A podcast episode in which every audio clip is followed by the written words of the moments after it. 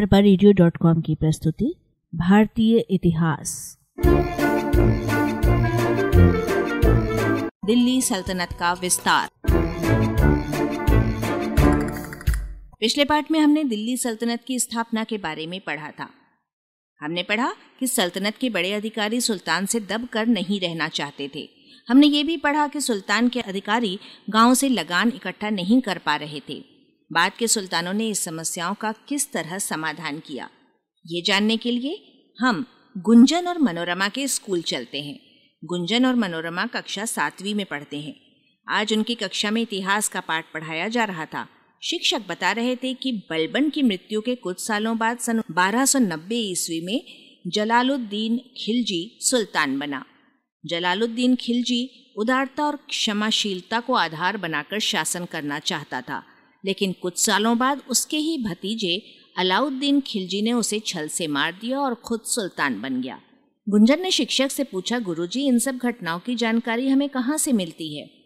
शिक्षक ने कहा, बिल्कुल ठीक पूछा गुंजन, मगर ये तो बताओ कि अशोक या हर्ष जैसे पुराने राजाओं के बारे में हमें कैसे पता चलता है? तो डोली ने जवाब दिया, शिलालेखों, ताम्रपत्रों या सिक्कों से और उस जमाने में लिखी गई किताबों से हमें उनके बारे में पता चलता है। शिक्षक ने कहा, दिल्ली के सुल्तानों के शिलालेख तो बहुत कम मिलते हैं, लेकिन उनके दरबार में रहने वाले इतिहासकारों और कवियों के द्वारा लिखी किताबों से हमें काफ़ी जानकारी मिली है। प्राचीन काल के राजाओं में से कुछ ही राजाओं के शिलालेख हमें मिले हैं, बाकी राजाओं के बारे में बहुत कम या नहीं के बराबर जानकारी मिलती है। लेकिन सल्तनत काल के इतिहासकारों ने लगभग हर छोटे बड़े सुल्तान के बारे में काफ़ी विस्तार से लिखा है। इनके अलावा इन सुल्तानों के सिक्के और उनके द्वारा बनवाई गई इमारतों से भी हमें बहुत जानकारी मिलती है। इस समय सूफी संतों ने कई पुस्तकें लिखी, इनसे उस समय के लोगों के जीवन के बारे में बहुत कुछ पता चलता है। आर्या ने कहा, अलाउद्दीन खिलजी के बारे में हमें कौन सी पुस्तक से पता चलता है गुरुजी? तो गुरुजी ने कहा, अलाउद्दीन के बारे में प्रसिद्ध फारसी कवि अमीर खुसरो की किताबों से हमें पता चलता है। इसके अलावा बर्नी नामक इतिहासकार की पुस्तक तारीख़ फिरोज़ शाही से भी हमें जानकारी मिलती है। शिक्षक ने बताया कि बच्चों, अलाउद्दीन सन 1296 में दिल्ली का सुल्तान बना। वो बहुत ही महत्वाकांक्षी था और उसने सल्तनत को सुदृढ़ बनाया। सुल्तान बनने से पहले ही उसने दक्षिण भारत के देवगिरी राज्य को हराया था और वहाँ से काफ़ी धन लूट कर लाया था। उस धन से उसने न केवल अपनी सेना को मजबूत बनाया, बल्कि बड़े अमीरों में धन बांटकर उन्हें अपनी तरफ कर लिया। धीरे धीरे उसने ज़्यादातर अमीरों और सरदारों को अपने नियंत्रण में कर लिया। उसने ऐसे कड़े नियम बनाए कि कोई भी अमीर अपनी मनमानी नहीं कर पाता था और सुल्तान की हर बात उसे माननी पड़ती थी। जो अमीर उसकी बात नहीं मानते थे, उन्हें वो कठोर दंड देता था और उनकी जगह नए अमीर नियुक्त कर देता था। उसने बहुत से भारतीय मुसलमानों को भी ऊँचे पद दिए। मनोरमा ने पूछा, तो क्या अमीरों ने उसके खिलाफ विद्रोह नहीं किया? तो शिक्षक ने बताया कि अलाउद्दीन ने अमीरों के विद्रोहों को रोकने के लिए शराब पीना, शादी ब्याह में खुलकर उत्सव मनाना, बड़ी दावतों आदि पर रोक लगा दी थी। उसका मानना था कि ऐसे मौक़ों पर अमीर सुल्तान के खिलाफ षड्यंत्र रच सकते हैं। इसके अलावा उसके जासूस उसे हर अमीर की खबर देते रहते थे। इन कारणों से उसके खिलाफ कोई विद्रोह न हो सका। राज्य का विस्तार। अलाउद्दीन के पास ताकतवर सेना और अनुशासित अमीर थे। उनका उपयोग उसने नए राज्यों को जीतने के लिए किया। सन 1299 में उसने गुजरात पर विजय पाई और उसके बाद रणथंबोर, चित्तौड़ व मालवा आदि राज्यों को हराकर वहां से खूब धन प्राप्त किया और इन राज्यों को उसने अपनी सल्तनत में मिला लिया। शिक्षक ने कहा कि एक मानचित्र देखकर बताओ कि रणथंबोर, चित्तौड़ और मालवा राज्य दिल्ली से किस दिशा में है? संदीप ने बताया, गुरुजी, ये सभी जगह दिल्ली के पूर्व दिशा में हैं। सलमा ने तत्काल उत्तर दिया, नहीं, पश्चिम दिशा में है। अब आप बताइए कि उन राज्यों की सही दिशा क्या है? अलाउद्दीन ने दक्षिण के राज्य देवगिरी पर कई बार आक्रमण किया और उसे परास्त कर बहुत सा धन लूटा, लेकिन देवगिरी को अपने राज्य में नहीं मिलाया। फिर वो एक लंबे अभियान में दक्षिण भारत के तमाम राजाओं को हराते हुए सुदूर दक्षिण में मदुरई और रामेश्वरम तक जा पहुँचा। इस दक्षिण अभियान का मुख्य उद्देश्य साम्राज्य विस्तार करना नहीं, बल्कि धन प्राप्त करना था। इस कारण उन राज्यों को जीतने के बाद अलाउद्दीन ने उन्हें उन्हीं राजाओं के हाथ सौंप दिया और बदले में उनसे हर साल कुछ कर एवं उपहार लेता था। मनोरमा बोली, गुरुजी लगता है कि अलाउद्दीन के राज्य का सभी खर्च युद्ध से और किसानों की लगान से निकल जाता था। शिक्षक ने कहा, कुछ हद तक ये बात ठीक है, मगर शासन का अधिकांश खर्च किसानों से लिए गए लगान या भूमि कर से चलता था। अलाउद्दीन ने तय किया था कि किसान अपनी उपज का आधा हिस्सा लगान के रूप में देंगे। मगर ये तो बहुत ज़्यादा था, मनोरमा ने पूछा। तो शिक्षक ने जवाब दिया, ज़्यादा तो था, लेकिन अलाउद्दीन ने उस समय प्रचलित कई छोटे छोटे करों को हटा दिया था और केवल भूमि कर और चराई कर वसूल करने का निश्चय किया था। इससे किसानों को अत्यधिक कर नहीं देना पड़ा।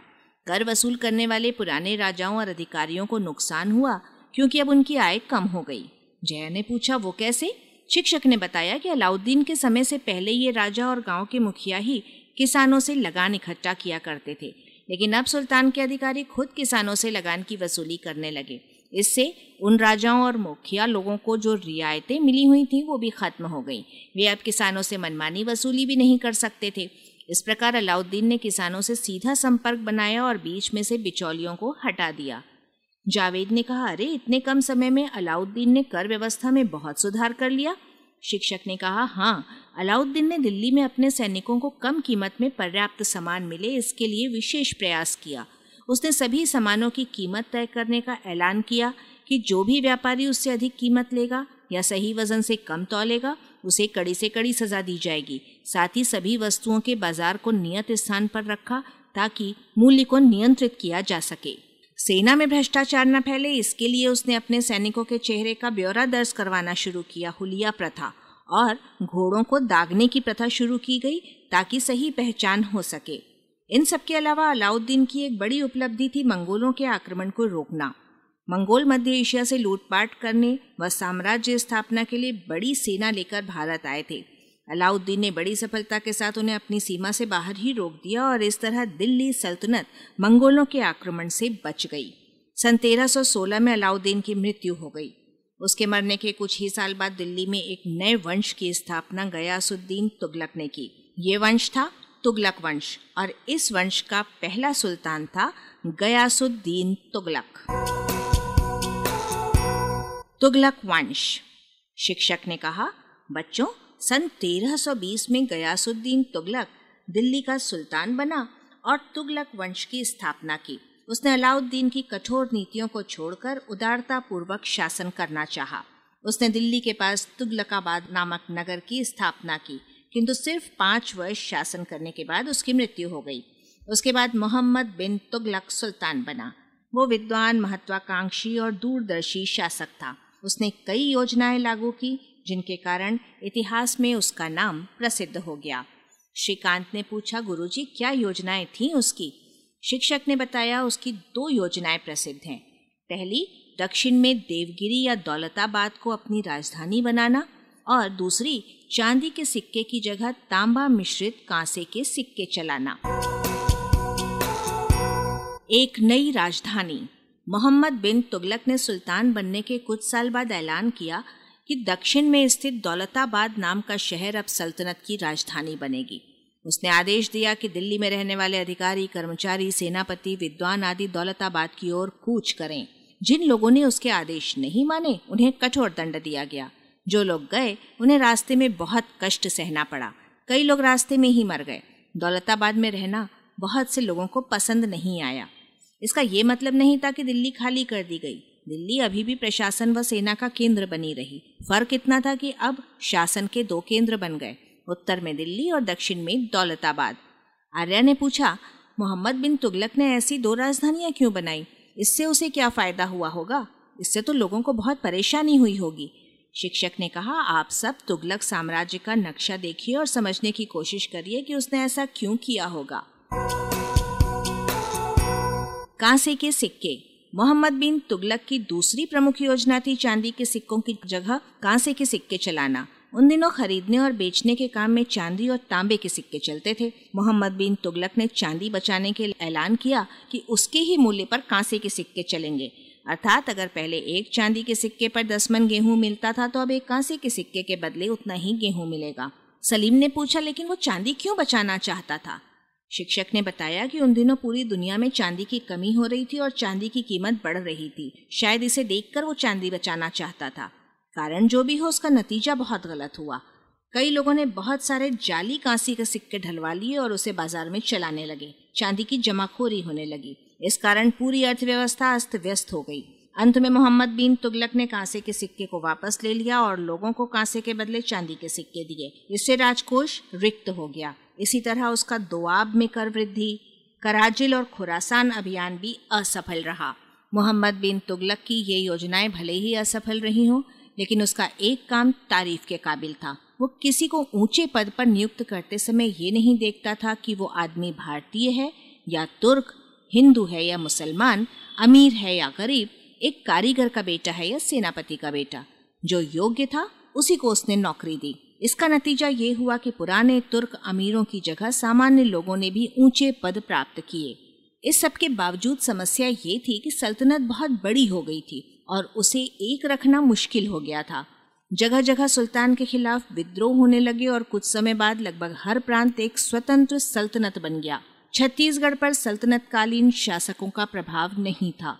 रतनपुर के कलचुरी राजा यहाँ राज करते रहे। इनके अंतर्गत अनेक जमींदारियाँ थीं। यहाँ की राजनीति में आदिवासी समाज की भूमिका महत्वपूर्ण थी। वाचक स्वर संज्ञा, परबरीडियो.com की प्रस्तुति, भारतीय इतिहास।